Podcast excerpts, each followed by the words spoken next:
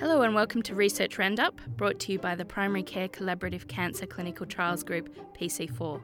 I'm Christy Millie, and each month, Sophie Schema and I will be looking at what's new in the world of cancer in primary care research.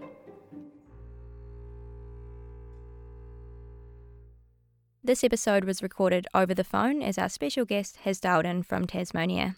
Today, we'd like to introduce Professor Mark Nelson, who is the Chair of General Practice and a Senior Research Fellow at the University of Tasmania. Welcome, Mark.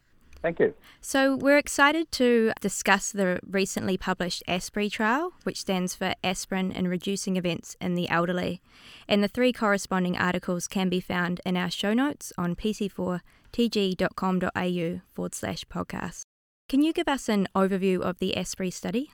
Yes, well, ASPREE was a randomized control trial with placebo versus 100 milligrams of aspirin to see if aspirin would help people aged 70 and above who didn't have a current indication for taking it, clinical indication that is, whether it made them live longer free of uh, disability. Its origins go back to right back to the 19th century, if you think about it, because that's when aspirin was first synthesized. And we thought that if there was ever going to be a panacea, a drug that would assist healthy aging, it would be aspirin because of, its multiple actions and possible preventions. It's been well known in secondary prevention studies, for example, in cardiovascular disease, that it prevents subsequent episodes of stroke and myocardial infarction. And there was also a lot of evidence to suggest that it may well have a role in cancer prevention as well especially cancers involving the gastrointestinal tract, specifically colorectal cancer. And as cardiovascular disease and cancer are the big killers of people aged over 70, there was a strong possibility that aspirin may work. And that's what we did our study to address.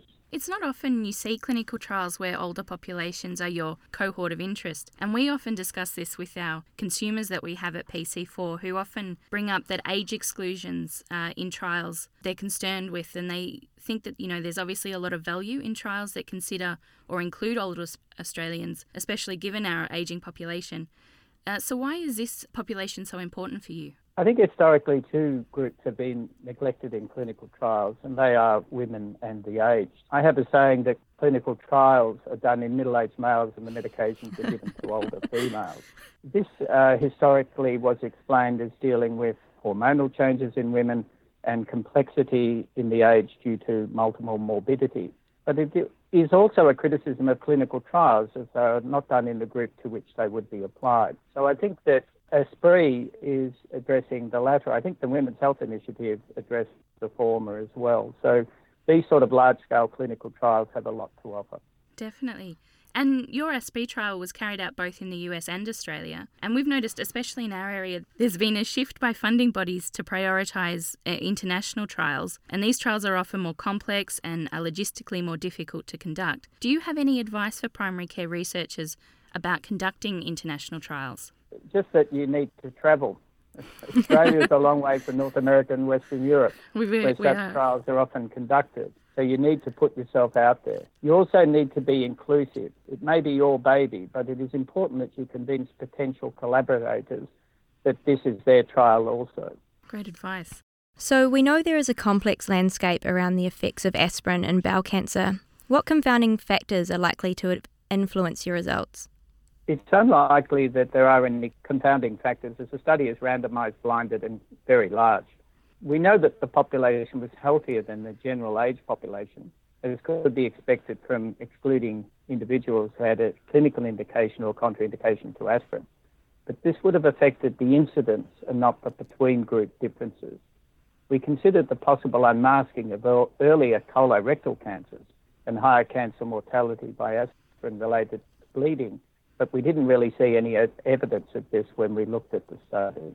In the primary study, you included a composite of three endpoints, which were death, dementia, or persistent physical disability. Can you describe why you chose combined primary outcome and if you think this is a direction in which research is heading? I think this is a direction in which research is moving in the elderly, and I think we're leading it. Remember, I said there was a multiple possibilities for prevention, but there's also multiple possibilities for harm, especially around bleeding. And, and what we do know is that not only do your risk of things like cancer and heart attacks and strokes go up as you age, but also your bleeding risk.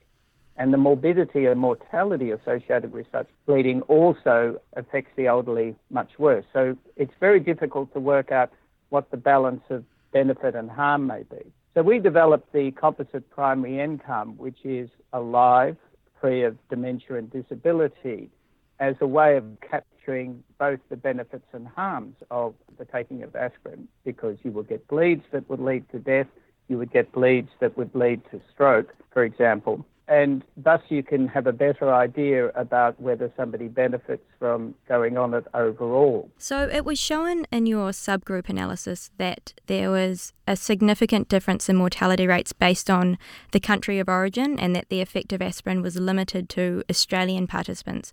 Could you elaborate on these results for our listeners? I am reticent to read too much into this observation as there were significant age and ethnicity differences between Australia and the US. Mm-hmm. Um, and these subgroup analyses need to be interpreted cautiously.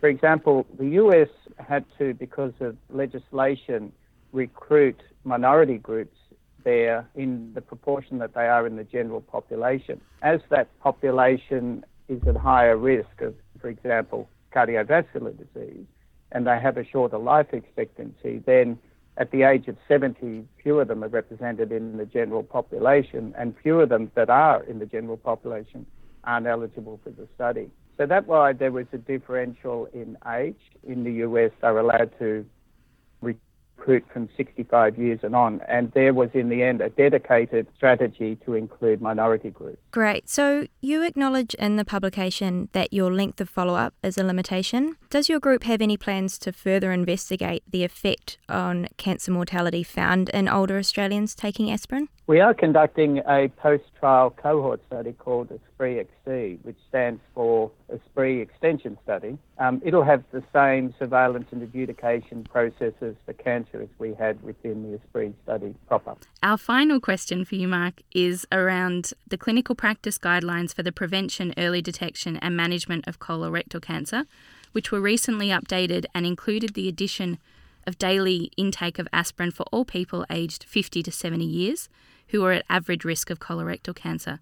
Do you feel there are any clinical implications for older adults given the results of your trial? Uh, we did not see any benefit from aspirin for the prevention of cancer and a suggestion of harm in clinically significant bleeding and higher mortality, which was largely driven by cancer.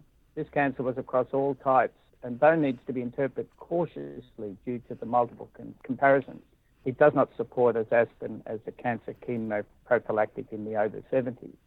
However, having said that, is that if you look at the meta-analyses regarding the preventive action of aspirin, it is often found over decades rather than over the short period of time that you get in a clinical trial. Yeah. Um, we did 4.7 median years follow-up. So again, reiterating the importance of the ASPREE extension study to look at cancer outcomes in the long term. Great, definitely. Uh, thank you so much for joining us and dialing in all the way across the uh, Bass Strait. We look forward to hopefully seeing more results from you soon. Oh, no problems. Um, it's very important. I mean, the success of the ASPREE study depended on the over 2,700 GPs who agreed to join and over uh, 2,000 GPs who were co-investigators in that they provided participants within the study. Yeah, so it's very important fabulous. that we get the message out to general practice about research being done. Definitely. That is obviously important and could not be done without their contribution. I'd like to thank the uh, GP co-investigators. Thank you very much. Okay. Have a great day. No Bye. Bye. Thanks for downloading Research Roundup produced by PC4. You can access the articles and other information in our show notes. Do let us know what you think about this episode by emailing info at pc4tg.com.au or keep in touch via Twitter, where you'll find us at PC4TG. Don't forget to visit PC4's website, pc4tg.com.au.